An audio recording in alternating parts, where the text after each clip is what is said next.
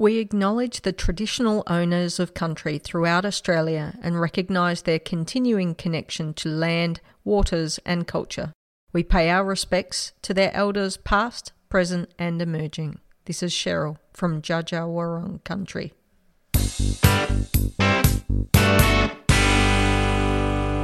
G'day, everyone, and welcome to the Beyond 90 podcast, episode 60. By the way, we're incrementing up towards, well, maybe 100, like Sam Kerr will eventually be when we come to the Matildas versus the Republic of Ireland. I don't know if people knew that, but that will be, if she takes the field, that will be her 100th match. My name is Cheryl Downs. I'm your host tonight. Co hosting with me today is Eric, who is doing pretty well, I hope, in lockdown. It's just a bit of deja vu, but we're getting towards the right numbers of vaccinations. G'day, Eric. Hi. Oh, there you go. Yes, I am.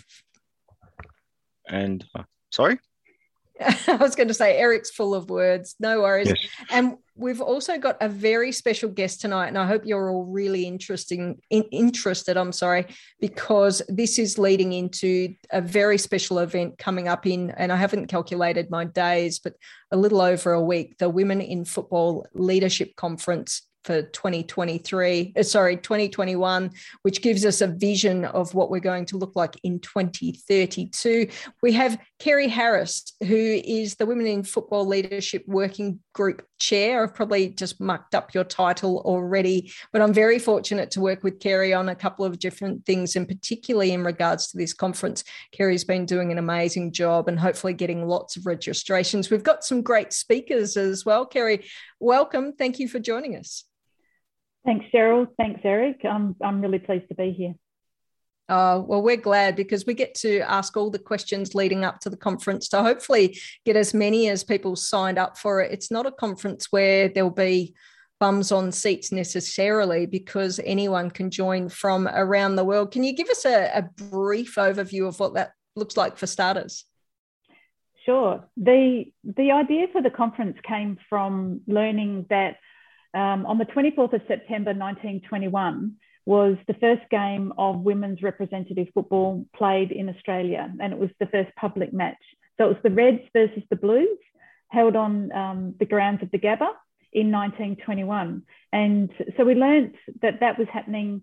Um, what Football Queensland are going to do with that sort of um, history is they're having a 100 year celebration of women's football this year and it's culminating with uh, an event on the 24th of September. So women in football, um, uh, women on side, you know, sort of our one of our goals is to increase the opportunities for women's football, but also more importantly, women in football. And it got us thinking, well, that's 100 years, um, but what does the future look like for women and girls in football? And we know that the Women's World Cup is coming up in, in 2023. We've got the Brisbane Olympics in 2032. And we thought, what does football look like for women and girls in 2032? And so to answer that question, we thought, let's, let's hold a conference and let's, let's tie it in with those 100 years of um, celebrations of women's football. So originally we were going to be live face to face in Brisbane. And however, COVID got in the way and so we decided to change it to an online format the day before. So it'll be held on the 23rd of September from 11 a.m. till 2 p.m. and it'll be completely online. So that means anyone from anywhere around the world can join us. Everybody is welcome.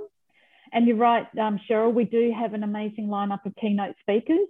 We have Moya Dodd, who um, is just the doyen of, of women's football in Australia. She's a former Matilda, a vice captain of the Matildas, she was um, uh, deputy chair of the Asian Football Confederation. She was on the FIFA executive. Um, she's just, you know, every everywhere in football. Our second keynote speaker is Jane Fernandez.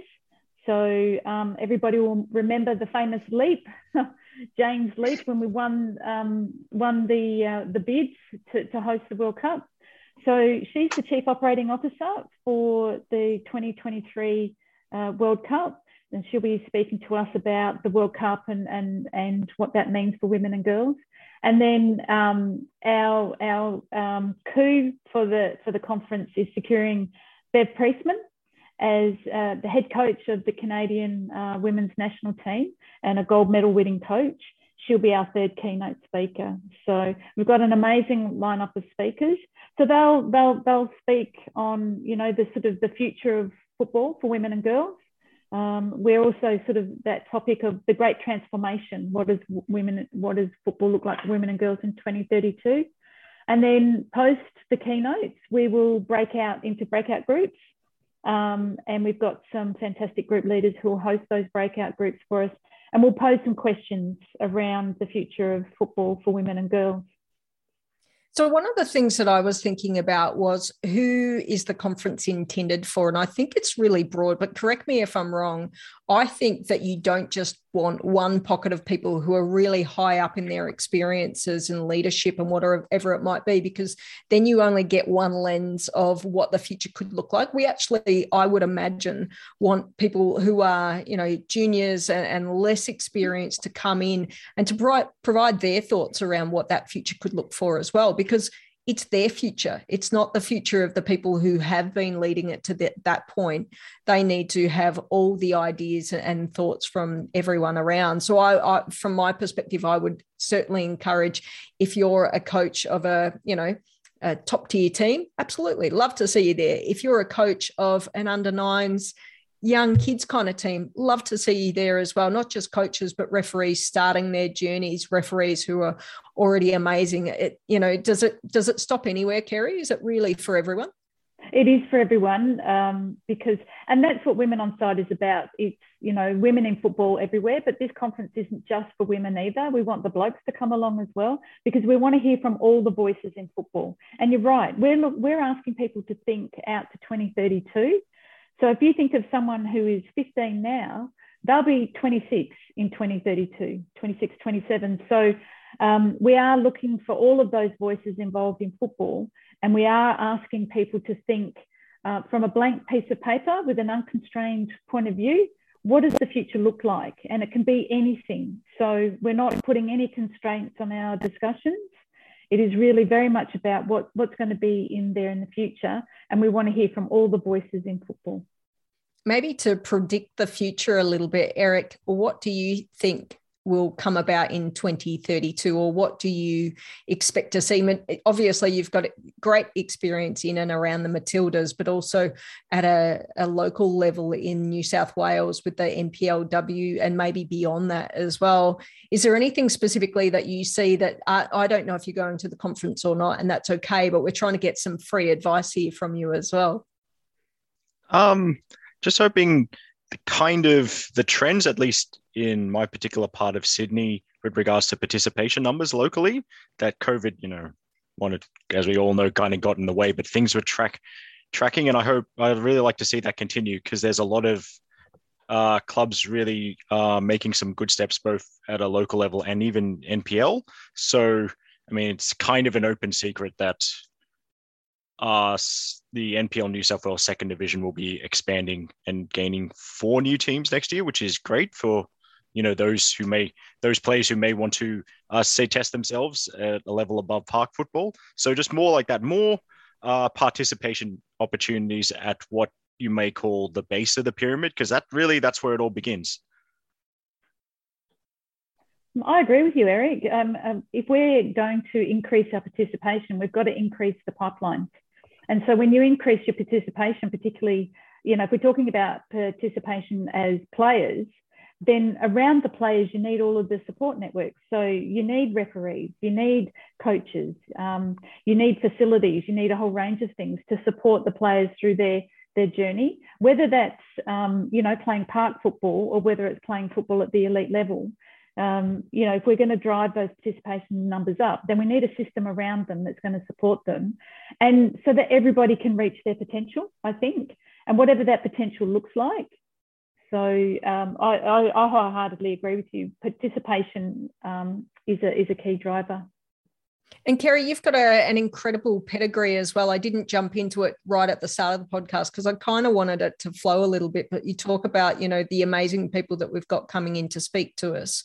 Your your background is quite amazing in itself. I'm fortunate to work together with you a little bit with in Women on Side, where you are the company secretary, but you're also a CPA fellow and highly experienced sports administrator, as well as a former football player. I'm not sure where you played on the football field and how good you were. If you had a good left foot or a right foot, if you had a good left foot, you'll be an honorary member of the Beyond 90 um, squad somehow. Uh, my football career started in goals, actually. Um, so I was a goalkeeper for the first 10 years of my career. And then I saw the lights and made my way onto the field, um, starting out as sweeper, then working through central defender into central midfield. So um, I've been involved with football for nearly 40 years now, as a player, as an administrator, um, both a volunteer administrator and a professional administrator. And um, I can thank my mum for my involvement in football. As a 17 year old, she, um, you know, she needed some players on her team. And I said, yeah, okay, I'll give it a go. And the rest they say is history. So, in terms of my career, I represented um, Western Australia as a goalkeeper for five years. Wow, that's that's awesome and congratulations to your mum as well for getting you out there. And and it all comes down or it doesn't all come down to but it's really is about what you can see out there. And mm. if you can't see it you can't be it. Um kerry we haven't finished with the this is your life part of the segment either but you've held professional roles in football afl gymnastics. You worked for the 2007 World Swimming Championships. I don't know if there was a football involved there, and the Australian Sports Commission. you you run your own consulting business with clients in sports and in the not for profit sector. You held a range of governance roles in football, and that's where I really see you demonstrating your amazingness, if that is such a word, but including you are a recent member of Football Federation Australia's Finance, Audit, and Risk Standing Committee, which I don't know to some people might not sound like flavor of the month, but all of those governance sort of bits enable people to get on the field and play the game of football that they love. So it is incredibly important. Uh, beyond that, it still doesn't stop there. You've had prior roles as a director and treasurer of the former Women's Soccer Australia, which was a little way back. I can't remember exactly when. Um, and you've had loads of experience in working in and amongst football, particularly um, for me, I find it quite exciting that you were volunteering back in the 2000 Sydney Games as part of a liaison manager with the USA team, who ultimately didn't win, which is a mm. surprise to many because they seem to be so prolific in, in winning. Maybe not the last one either or the one before that, but they win a lot.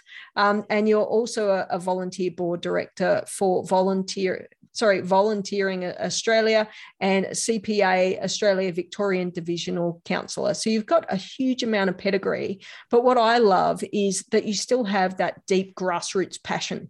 It's not just at the top of what's going on and you know how we can make policies and documents to look at football differently, but it's to enable football to still be almost as pure as what it could be and just wrap the paper around the outside, but just let people play football. Mm-hmm. Well, thank you for the review of my CV. Um, I, I feel um, pretty chuffed that we get to have people uh, because you would know. I mean, some of the things that we see in football today, they're not new things. They've been there for a mm. while, and we may have tried to fix it you know, or not fix it, but we may have tried to improve it one, two, and three ways, and, and they may have been X amount of you know percent successful. But there's still a long, an amazing long way to go. I'm not having a go that we're not there yet. It's more, yeah, it's amazing, and the game is still growing. But I'm really mm-hmm. interested in your thoughts around how the game is going and what coming out of this conference, what success looks like. So I'll touch on the, I guess, the, the football journey and, and sort of governance around that. And I really liked what you said is you can't be what you can't see. And so when I started my football journey, I um, I didn't know there was a national team, and I didn't know there were national championships. I didn't have any role models. The only role models that I could see were men, um, you know, male football players. So I think we've come an incredible way. When I first was on the board of um, the Australian Women's Soccer Association, that then became um, Women's Soccer Australia, um, the national team players had to pay to represent their country. And um, you know, we weren't part of any sponsorship deals where that you know we got Nike tracksuits for everyone and that sort of thing. So I think the incredible progress of women's football over the last 20, 30 years has been fantastic. I still think we do have a long way to go. Um, sometimes when I give um, public talks and I ask people to think about um, women and you know boys and girls, men and women in sport, I ask them to close their eyes and to do a visioning exercise. And I say, you're down the park on a Saturday morning and you're watching a bunch of kids play football. And then I ask them to open their eyes and I say, how many of those kids playing were boys? And in the early days, nearly all the hands went up. And there were very people, very few people that imagined girls playing football. And now when I ask that same question, it's almost 50-50. So that yep. when it becomes embedded in your psyche, I think that's when you're winning. When it just becomes the way we do things around here. So for me, I think that there's been, um, you know, huge strides. I think there's a long way to go. I still think that the system is gendered, and we need to um, have a look at that and look at, at the opportunities and the, how the system is designed to be able to provide opportunities for all and for um, everybody to reach their potential. Whatever their role there is in football, we would like to see everybody reach their potential um, and, and strive for what they want. So, in terms of what does success look like for the conference, I think I come back to that, that opening statement around we want everyone to think from a blank piece of paper. So we know the barriers, we've talked about them for a long time. Um, we know um, where people have come from and we know what their aspirations are. But what we're looking for is that, that visionary thinking. What does football look like for women and girls in 2032? What's that unconstrained thinking? You think about um, electric cars. They were barely around 10 years ago. In 10 years' time, we will have driverless cars, no doubt about it. So, what does football look like in 2032? And it's not an end game there either. Where do we launch from, from 2032? How do we maximize um, the World Cup in 23? How do we maximize the Olympics in 2032? And how do those events create legacies for women and girls in football? So, for me, what success is, is that we have engaging conversations, that we have people who think, um, you know, unconstrained, and they think what is possible. They don't think what's what's impossible, but they think what is possible. And if you can think it, then I think sometimes you can do it.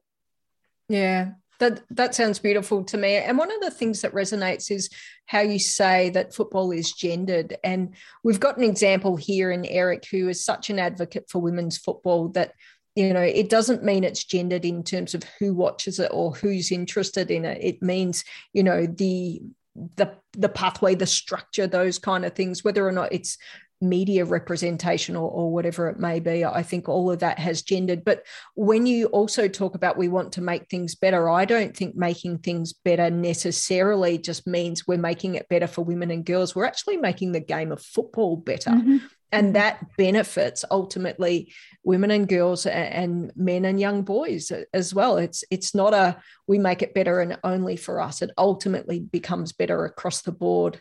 Eric i'll throw to you. I don't know if you've got any other questions or just to um, say more about what you think might be beneficial across the board. Um actually i was a bit curious Kerry about um how some how did it happen that you became the liaison manager for the US team for the 2000 Sydney Olympics? It was something I was thinking of because we're going to need 32 of them in two years. So mm-hmm, it's mm-hmm. like, how, how does it happen? And um, do you get to pick the country you're assigned to? Um, how it happened was I was on the board of um, Women's Soccer Australia at the time. And so SOCOG put the call out to, um, to Women's Soccer Australia and said, we're looking for liaison officers and we had the opportunity to put our hand up. We had to apply, we still had to go through the process.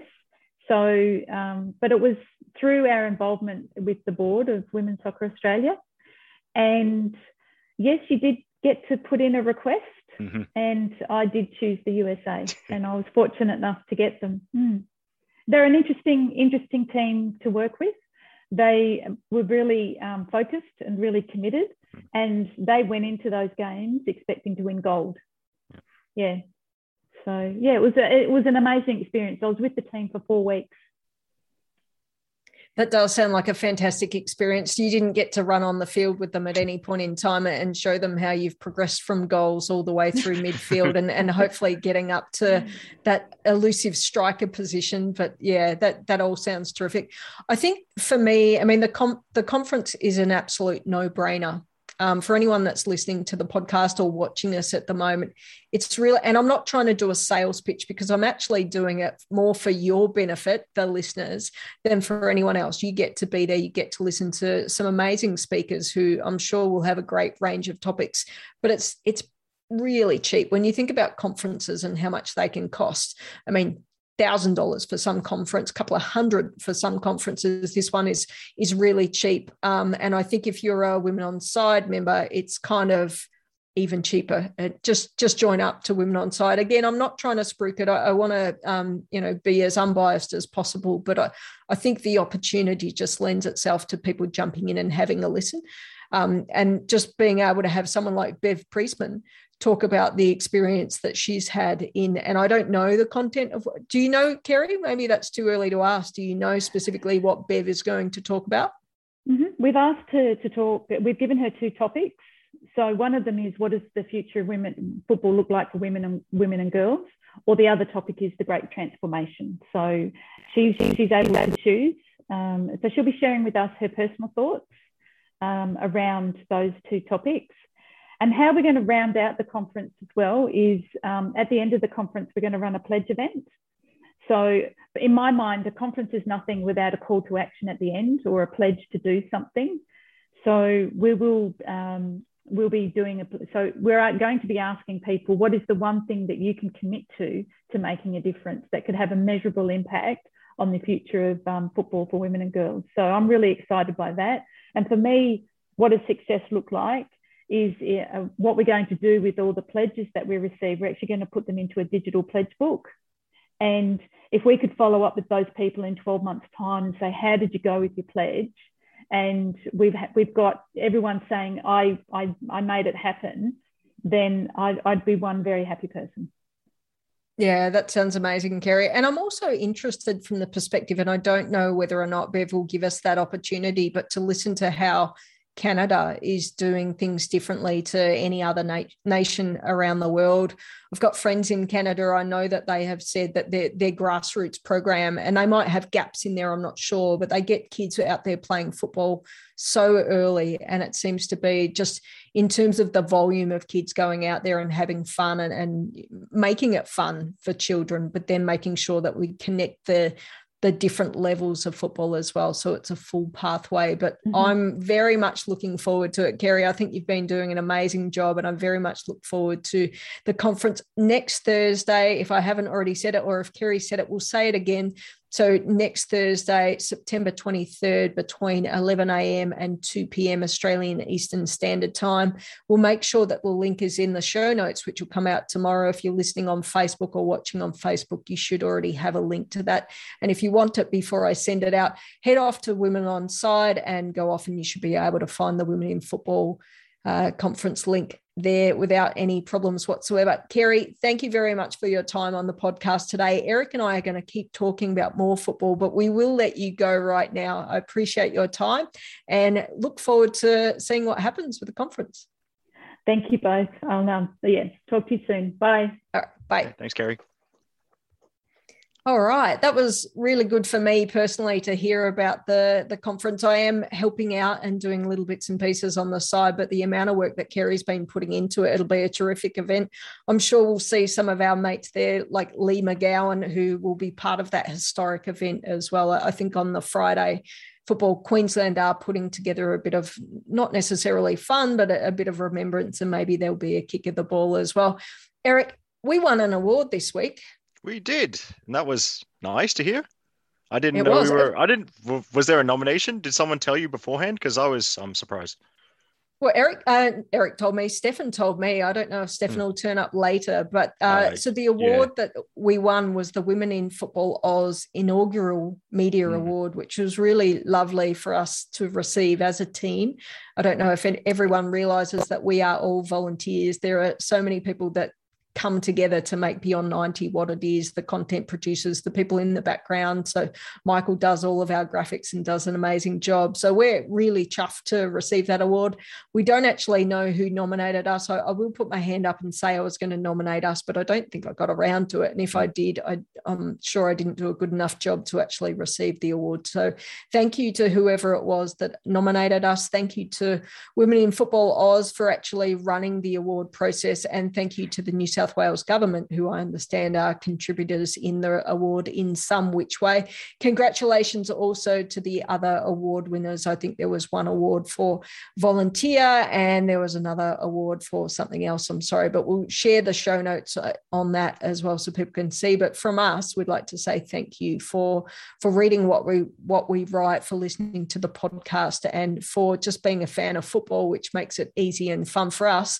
It's been a big week in football, as I always love to say. But one of the biggest things that's happened this week is not only the award for us, but also it's been announced which team is jumping into the W League from this season coming on.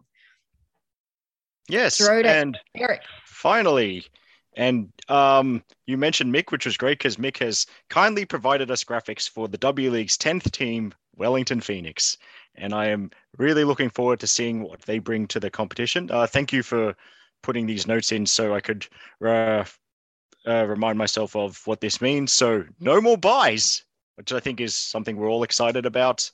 And then effectively the total number of W League games goes from 57 to 74. Uh, we're putting our faith in whoever it was that did the maths.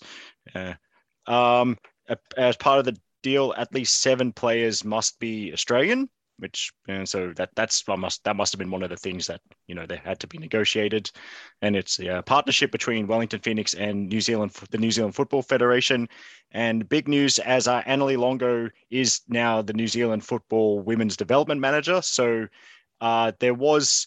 Uh, that announcement when Victory said she would not be coming back for this season, but it's fear not, uh, Annalie Longo definitely not lost to the game, and I'm, i assume she'll be a Phoenix player, you would think. So, so I mean, but even if she's not, she's doing great things for football in New Zealand, which uh, of course we love to see. Um, so yeah, that was uh, Wellington Phoenix. So basically, um, more signings to get uh, and and a whole nother squad to get excited about. And for me personally, like as it looks like they might be based in New South Wales for at least part of the season, more games that I can uh, get uh, attend, hopefully and maybe get a jersey as well. I'm not sure. So what it means is that there'll be an extra round. So it goes from 14 rounds of football, 12 games per team. I think I'm doing my math right. Mm-hmm. It, and it will go. An extra round means it will be 15 rounds of mm-hmm. football plus an extra. I think there was an extra finals match, wasn't there? So there was actually, a. An, it's an extra week, but it ends up being this. Oh no, no, it is an extra finals match. You're right goes from three. So it'll be three to four. It goes from three to so four. Yeah. 15 rounds of football plus the some sort of semi-finals plus mm. a final, which takes mm. us to mm. 17 mm. plus that extra bit, yeah. which is maybe mm. 18 weeks of football, which I think, you know, whilst it's not a full at home and away season, I, I can see the benefits to having more football because it mm. elongates our our season, and that maybe makes it more attractive to to some players as well instead of yeah. just coming over for a yeah. quick little run. It also yeah. potentially makes it more difficult as well with us being a little bit longer. Mm-hmm. Yeah, but at least you don't have that bye, so you don't have that week that always, I mean, always feels a little bit wasted. So I think that the removal of the bye is a massive thing. Yeah.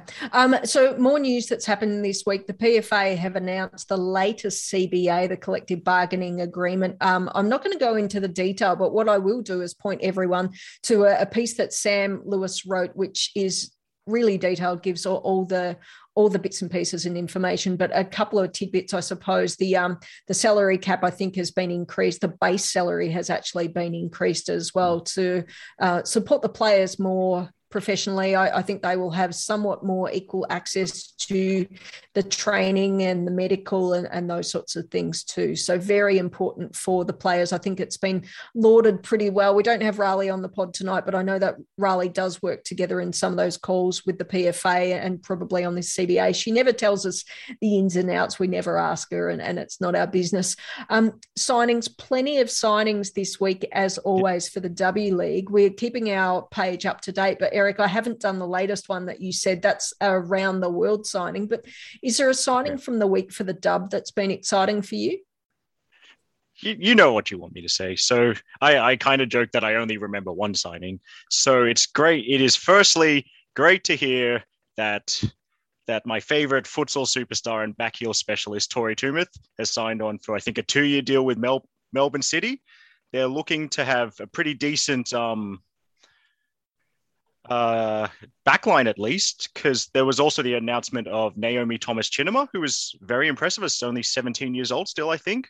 So you got a lot of youth, um, Tumeth, Thomas Chinnama, Caitlin Torpey, who's come down from Brisbane, and Chelsea Blissett, who I spoke and about in the earlier pod. Yep. And then that's the thing: the youth with the experience of Checker and Rebekah Stott. That looks yep. that looks very good. Uh, like, and that's a great um, base. So hopefully they can. If I mean, if they if they can get midfield and a front line to match that, then it'll be back to the uh, Melbourne City that um, we're familiar with, and that you know perhaps back to the Melbourne City that some people dislike because they want everything.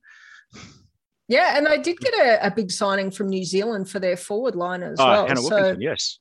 They did, um, yeah. but there are plenty of signings yes. around the place as well in other yes. teams. I think Tried, Sydney yeah. have got a full squad of 21, 21 players now. Yeah. I'm trying to. Oh, well, Hannah Wilkinson. I believe I saw on her social media once she was um descending, uh, going downhill on a bicycle and got down, got up to 84 kilometers an hour or something like that. So she won't like bravery. I admit I'm not familiar with her football as such, but if she can do stuff like that, I mean, I imagine she'll put herself about on the field at least.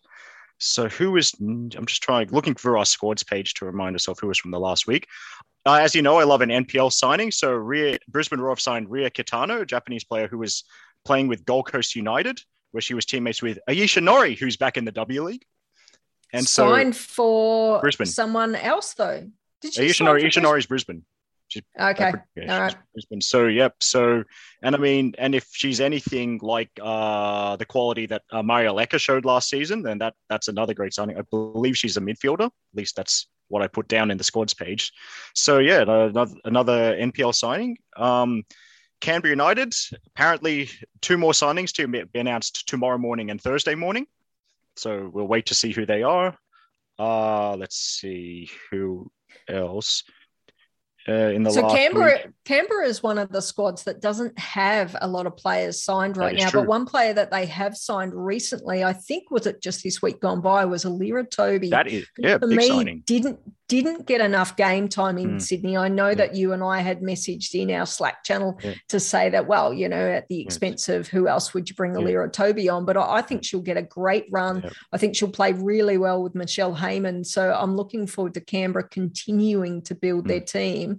I think the more numbers that we see coming from them, the better. Because apart from the brand new Nix, who currently have no coach, no hmm. goalkeepers, no defenders, no midfielder, no players whatsoever, Canberra are lagging a little bit. So the yes. more players that get signed up, the more you wonder, well, who's going to be left? And there's plenty left at the moment. So oh, there's still a lot left. Don't worry.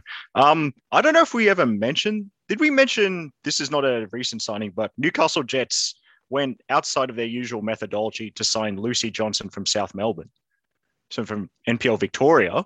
So that's an interesting one. Apparently, like highly rated by R and Molly Appleton. So I'd be interested to see how she goes at Newcastle. Yeah, I think that we forgot that. Oh, news out of Perth, nothing new, but apparently they got three more coming. When Alex Epakis was interviewed uh, in the past week, and two of them are international, apparently. So yeah. something to keep an eye on the team in purple. I think the other thing that's interesting is that as soon as they get their squads announced, it's really good because you can start training as and as a squad. Sorry, yeah. not speaking yeah. very well, but mm. um, it's certainly it doesn't mean that they're not trialing and the other clubs sort of only got four players like Canberra. It doesn't mean that they're not doing anything, but the more or the faster that you can lock that in, the better. We're only only well, a couple of months away from the start yes. of the W League mm-hmm. season, which means two months maximum to get your team into order and see what's going on. Um, and around the world, I'm just trying to think off the top of my head. We already talked about Emily Gielnik has moved, but uh, you had a new signing today, I think, that you talked about who has moved off to uh, Lazio. Italy, Lazio. So uh, a complete shock. Um, Isabella Isabella Foletta, who you may remember a couple of seasons with Perth Glory, last W League season was at Canberra United has spent a couple of years, or I think three years in NPL New South Wales with Northern Tigers as well. Now she's she's off to Lazio, and um, she is a defender, so uh, right back or left back. And uh, they may need her because I think it was pointed out in an article I saw that Lazio just lost 8 1 to AC Milan. So um, yeah, so a bit of a baptism of fire, but I wish all the best for Izzy, who I uh, rated very highly. And I think feel like perhaps she hasn't gotten the W League appearances that she may have deserved over the over the years. But yeah, it's a great great opportunity for Isabella Foletta. And it shows that maybe there's a bit of a relationship coming along with mm-hmm. uh, Lazio, as you mm-hmm. say more correctly than I did, and Perth, because I think we've got uh, Carolina Morace is there and Nicola Williams. Williams Sorry if I'm getting yep. all my yeah yeah, so there's a bit of a relationship there. We'll see how that pans out. We should probably talk a little bit about more results in football. We've got mm-hmm. Stefan has joined the podcast. Thank you for joining us, Stefan. Yes. But if you'll bear with us, how about we whip through the the Women's Champions League results? Yeah. Eric, did you want to take us through how that looks? The Women's Champions League, there was a shock when I checked Soccerway last week. I mean, oh well. Oh yeah, so we'll get to that in a minute. I'll I'll do Stefan's lovingly crafted notes in order, but um, LA Carpenters Leon defeated Levante 2 1 to advance 4 2 in aggregate. No surprises there. Um, uh, BK Hacken and uh, thanks for Stefan uh, putting Dylan Holmes' name next to a slice of cheese. Hacken I may have done that myself. I'm getting oh, creative oh, yes. in my. Oh, in I love it. Nice. next, hopefully, next time it's the actual cheese Stefan, emoji. Stefan, you take all the credit whatsoever. I don't mind. Yeah. I'll yes. take Yeah, but um, so yeah, so BK Hacken uh, beat Vålerenga 3-2 to they're they're through as well, 6-3 on aggregate. It was easy as for Arsenal, which is as it tends to be when you have Vivianne Miedema. So Arsenal, Steph Catley, Lydia Williams, and Caitlin Foord uh, once 4-0 over Slavia Prague, 7-0 on aggregate. And then, of course, as we know, Sam Kerr's Chelsea were automatically through to the group stage. So, unfortunately, when you have winners, you have losers. Uh, Aoife currently injured, and that's why she missed out on the Ireland squad for the upcoming game against Australia. Um, her Glasgow City side lost to Servette 2 1 in the night, 3 2 on aggregate. Um, FC Rosengard, the team of Charlotte Grant and Teagan Micah, drew 3 all in the second leg against Hoffenheim, losing 6 3 on aggregate. And I mean, Manchester City got an awful draw. Um, so, Manchester City, of course, with Alana Kennedy and Hayley Raso, lost 1 0 to Real Madrid. They're out 2 1 on aggregate. That was, um, I mean, I mean, it's always a shock when a team like Manchester City loses, perhaps less of a shock if it's against Real Madrid. Yeah, I, I agree. I, I, think I was quite surprised that that's who they were up against, but also the result. I would have thought that maybe they had a little bit more in the tank than that, but it just goes to show how Real Madrid are becoming a bit more of a power in football. I think Rosengard for me was maybe, I mean, I don't know as much about Hoffenheim, but I um I was hoping that they would get through, but we are not there yet. So I think we still see what is it one two we still have six Aussies left in in the in the um, Champions League, and the draw the group draw six. is actually scheduled tonight. So six did I say six or six? Um, are you counting Tessa Tamplin from Servette? Uh, no, I'm counting one, two. Oh, is there seven? Do I am yeah, I missing Tessa one? Tamplin's at Servette because Servette I mentioned they they beat Glasgow City. So okay, there was an oh, Aussie oh, yes. on either side in that. So yeah, might need to update on notes have to absolutely update our show notes. Thank you very much for that. Now, something that I'm not up to date with, but the Women's Empowerment League in Japan, so the WE League, uh, kicked off this this weekend. We already talked about we wouldn't see Alex Chidiac until round two, but did anyone catch a glimpse of that? I saw definitely some of the promo stuff, and it was pretty good, particularly um, kicking kicking the football through the glass glass goals and all sorts. And um, there was also a tweet once again by Samantha Lewis. I should get the ne- the that the glass was sorry. I the wonders of live broadcasting. I need to make sure I get the um, wording right. But she had mentioned, ah yes, okay, ah yes. Uh, so I'll read Sam's tweet from earlier this morning. This is so cool. Generations of Japanese women footballers were invited to smash a symbolic glass panel whose shards will now be turned into the WE League's first trophy. That's quite the way to make a trophy. I love it. Very nice. All right, moving on, and we look forward to seeing Alex Chidiac there, all by her lonesome in the um, WE League. Mm. But maybe there will be more yeah, Aussies Aussie. turning up yes. at, at some point. But moving on to the FAWSL, I did see only a bit of one of the games where we had Emily Gielnik was having a bit of a run, and, and I thought that they looked all right out there, but didn't come away with a win. I haven't got the results in front of us, but as I buy some time I for the moment. Yep. Oh, there you go. Eric takes oh, take it away. Stefan, did you did you watch any of the WSL? Uh, bits and pieces, yeah. Watched watched a couple of the games or bits of part of, of a couple of games. Yeah. So which one? Which ones did you watch? Because I I've I've just caught up and got with at least the goals for every game now. But so I saw Emily Gielnik on the park as well. Ah, yes. Yep, yep. Um, I watched a bit of the Arsenal game last night, not all of it. What did you what did you mm-hmm. think of um, run out there? Because I thought it was okay.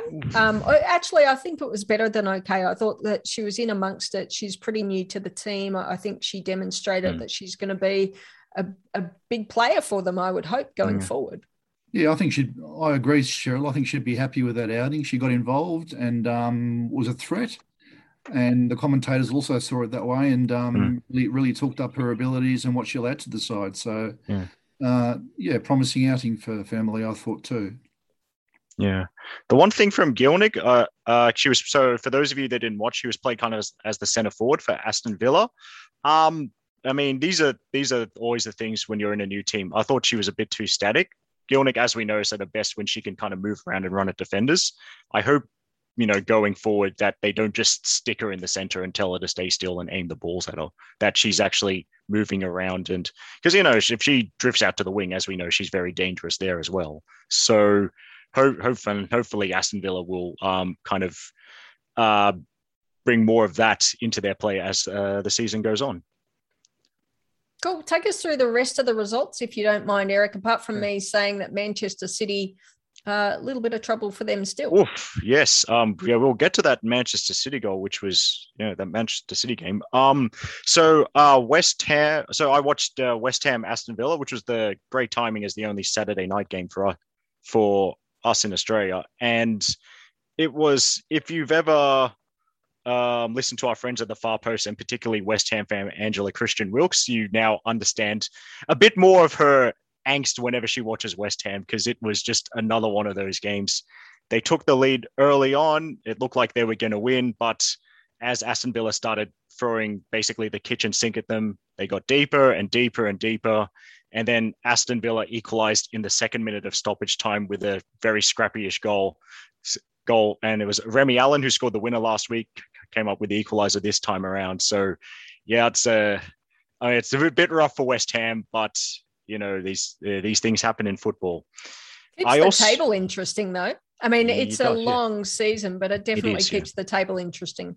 Yeah. Um. So also Chelsea and speaking of people with beyond 90 affiliations having a hard time on the weekend, uh, Dale Roots, his Everton team just uh, not at the races um, against Chelsea. Also, shout out to Ben Gilby, who um, had a really good write up that we published this morning about, I mean, his view of the Chelsea Everton game down at Kings Meadow.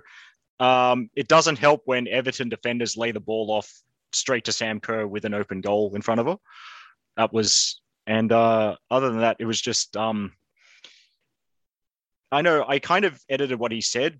Uh, ben said his original wording was uh, Chelsea finally opened the scoring after 25 minutes. So I just I got rid of the word finally because it sounds a bit silly. But if you watch the game, like it was it was the only surprise was it took them took Chelsea 25 minutes to score.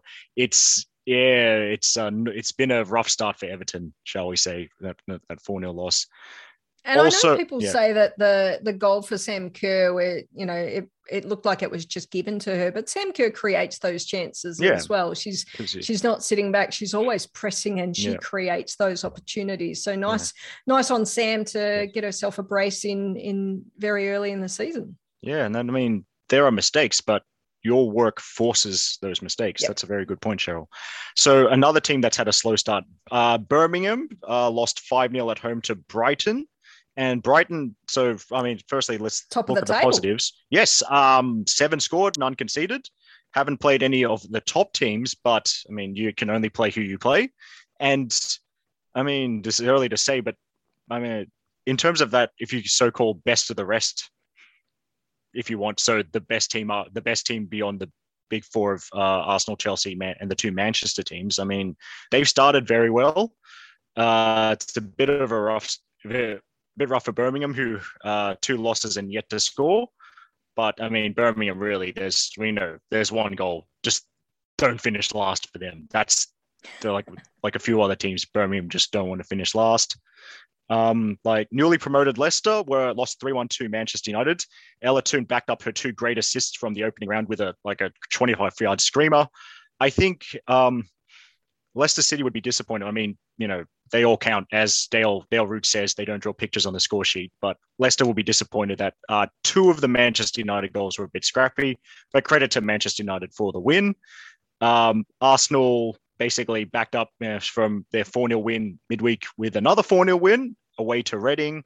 Uh, just a lazy two more goals for Vivianne Miedema, also goals from Beth Mead and Jennifer Beattie. And I am also pleased from a She Plays perspective because uh, that's another, uh, that Jennifer Beattie goal is another assist for Katie McCabe. So, and although, which is good because pretty much the rest of my team didn't play. So I'll, I think that's all the points I will get.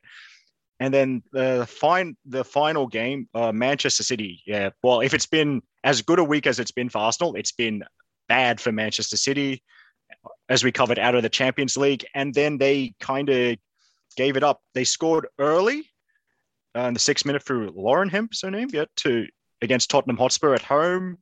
And I've only seen the goals, but basically, from what the commentary said, Tottenham equalized on the hour, and he basically uh, the commentator basically said that was completely against the run of play. And then um, Tottenham grabbed it, the winner in the 86th minute. That is quite controversial because the Tottenham player whose uh, name I can't remember jumped up, very obviously handles across. It then deflects off a Man City defender, off the post, off the goalkeeper, and in.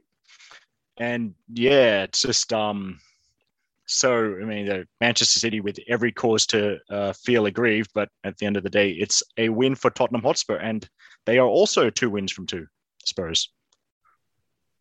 Oh, and a solid hour for Kyah Simon, by the way, was the other thing I had to say about that game. Very nice. Well, good to see some good football kicking off there. And and they play two rounds of football and now they have a break because there's the FIFA international window, yeah. I think, coming up. And we yes. And we will see the Matildas playing next Thursday mm-hmm. evening, mm-hmm. next morning. Thursday morning. morning sorry. Um, so yeah, not very far away. There's plenty of other football which has been on, but I'm conscious of time and we better give Stefan some very rapid airtime, Stefan, if you don't mind, and then we'll jump into our Queens of the Week. Okay, no worries. So just on the Nordic scene, um, all the all the Nordic leagues were in action on the weekend. Uh, there was no top series in action in in Norway, but there was a cup game between uh, both the teams that the Aussies are involved in, um, and ended up as a three 0 uh, win to the home side uh, Lillestrøm LSK Kvinner. Um, but neither Carly nor Nicola were playing, and uh, now there's a two week break in all the Nordic leagues and the same as across Europe for the international break. And we're hoping we get to see both of them um, when they come back. So that's Norway. Uh, in Sweden, there was a full round, round 16. Um, so Rosengard had a 2 1 away win against Hammarby. Uh, Teagan played a full game, but uh, in, the, in the last minute, I think, she uh, try, attempted a clearance and it didn't go so well. And uh, it basically gifted, I think, the um, uh, the the Hammarby goal, um, but they still had a 2 2 1 win, which is great. Top of the league still. Um, Charlie Grant was on the card, but didn't get on the on the park. And for Hammarby, um, Elise Kellond-Knight wasn't listed, and she gave an update during the week that she's dealing with uh, with pain, with chronic pain. Um, so obviously things haven't gone so well since she made that substitution for Hammarby more than a month ago, I think now. Um, and she said she's in for some surgery this week and is looking forward to to putting all that behind her. So we wish her all all the best for that. Um, uh, BK Häcken, Dylan Dylan Holmes' team, they had a 2 0 home win against Örebro, and Dylan was an unused sub. And they're now 10 points clear of third placed Eskilstuna. So they're having, uh, you know, putting a lot of space between them and the rest of the uh, competition, but they're six behind uh, Rosengard. So um, seventh placed Vittsjö and Clare Polkinghorne is still there, but now by herself without Emily Gielnik. She played 90 minutes as they had a two-all away draw to Djurgårdens, um, which is a good result away. Um, and finally, Winonah Heatley's team had a, um, a 2 1 away loss to third place Eskilstuna United. Winnie was on the bench for the second game in a row, having played a few games before that. Um, the bottom of the ladder, but the last three games have been narrow one goal losses. So um, they're, they're, they're thereabouts. So um, if they can persist and keep their spirits up, hopefully they'll, they'll see some uh, good things coming their way soon. Speaking of good things coming their way, over in Denmark, Fortuna Hjørring with the uh, four Aussies on board. Uh, had a strong 3 0 away win against top four side Brøndby women. Uh, Angie and Claire both started, and Indy came on for the final half hour. Alex Swin was an unused sub. Uh, Angie Beard, though, after being named in the Matildas uh, squad for Ireland, was also named in the league team of the month for August. Um, so she's having a fabulous season over there in Denmark. And she spoke to a club media this week about her uh, Matilda's call up. She basically said that she was elated, but also said that it was um, reflective of her de- determination and hard work that she'd put in um, as far back as the, the last W League season. So uh, good on you, Angie. Well done. Um, Jenna McCormick's team, AGF, had a 1 0 away win against the bottom side Aalborg, and Jenna played a full game. And uh, finally, over in Iceland, the season is over. Um, first of all, Emma Checker, who, who captained the side for the second half of the uh, season, um, saw them through a bit of a rough patch towards the end, and they were starting to come a, come a bit good again. Um, Selfoss finished fifth, and they had a rough uh, last game. They they lost five 0 away to the champions, uh, Valur Reykjavik. Um, but uh, now I think her leadership qualities there were recognised, and she put in a good shift there. So uh, well done to you, Emma, over in Iceland. We hope the experience is a good one. And same for Aideen Keane, who um, made every post a winner, as we mentioned last week. She got on the score sheet, scored the final goal for KR Reykjavik in their 3 0 away win against uh, Grotta. Uh, they're champions and they're promoted. So she had a short but sweet season um, over there. I think she's there for about five games, but missed one with suspension. And she scored in every game she played and basically the club can't have asked for anything more from her. And uh, yeah, so she's going to come away from that with uh, some good memories too, I think. So that's and it. Stefan, yet I look at your Queen of the Week and she's not listed as your Queen of the Week. But anyway, hey, my own segue into Queen of the Week, and I'll give Stefan a tiny wee break there um, as I throw to Eric, and Eric can maybe go through your Queens of the Week. Okay, so um, normally uh, we I would like not to repeat a Queen of the week from last week, but I have to this time. I saw on social media during the week that uh, Arsenal Arsenal's uh, very own Kim Little received an honorary doctorate from the University of Hertfordshire for her services to sport and to football in particular. So um, that for me is um, automatic Queen of the Week. And from this day forward, I shall refer to her as Dr. Kim Little. Then the other one and then sticking with England and moving down to the England fourth division, Stefan will like this. So Abby Brown from English fourth division side Leeds United. I missed this um, on the previous podcast, but two weekends ago, she scored an 87th minute winner to seal Leeds' third consecutive win, taking them top to taking them to the top of the Women's National League Division One North. So, uh, so that's it. I finally got a Leeds United player into the Queen of the Week. Well done to you, Abby Brown. Oh, well done. And if anyone wants to give me an honorary doctorate, I'm more than happy to receive one. So just throw throw them out my way. And maybe the guys, if you've got any extra, we'll share them around Beyond 90. Mm. Oh, Stefan, your I was lucky queen... to get a degree, so I've got I can't help you there. Stefan, your Queen of the Week looks pretty impressive. Yeah, well, it was hard to go past Aideen, but um, yeah, on humanitarian grounds, I've given it to Heather Garriock this week. Uh, Heather Heather was involved in a um, in a basically a, a, a rescue mission. Uh, she helped organise for the um, for the Taekwondo um, athletes, the Afghan Taekwondo athletes over at um, over there in, in, with all the troubles in that country. So she got word from um, the. Hang on, who did she get word from? I'm just trying to. Here we go. She got a call from a referee, an international referee who's who's based in Melbourne she got in touch with Craig Foster and got some advice on how to go about rescuing the group. and then contacted the president of World Taekwondo. So just for just to um, for everyone probably knows that Heather Garriock is currently running Taekwondo Australia. Um, so the the head of Taekwondo is also an immigration lawyer. So he, he got some papers together and they they organised a um, basically a, a, way to get the, the, the group out of Afghanistan, and it was pretty hairy scary as you can imagine. But they um, and they lost touch with the group for about two hours, which is a very uncertain time. But they got out, uh, got across into Pakistan, and then um, eventually through a trip uh, via Dubai to Darwin. So they're now refugees in Australia um, and they'll be here for the next four years and they can become permanent residents, which is fantastic. There's one still over there. They're still trying to to um, to get back uh, to get over here as well. Um, but well done, Heather. So um, you know, um, just a fantastic thing to do for for for people in that situation over there and uh, using your contacts in, in an amazing way. So well done. Yeah, thank you very much for that, Stefan. And I think that's probably well, quite possibly our best Queen of the Week ever. That's just a, a wonderful use of your capability, capability Heather Garriock. We're really we're pleased, really to, see that happen. that happen. In addition, in addition to which, if anyone wants to have a look at, um, Women on Side have an Afghan football support network which they have set up. So there are plenty of groups trying to do what they can to support the people who have been mm, somewhat displaced by the Taliban taking taking control of some of those key areas. So we wish them all the very best and, and hope that they can get out safely.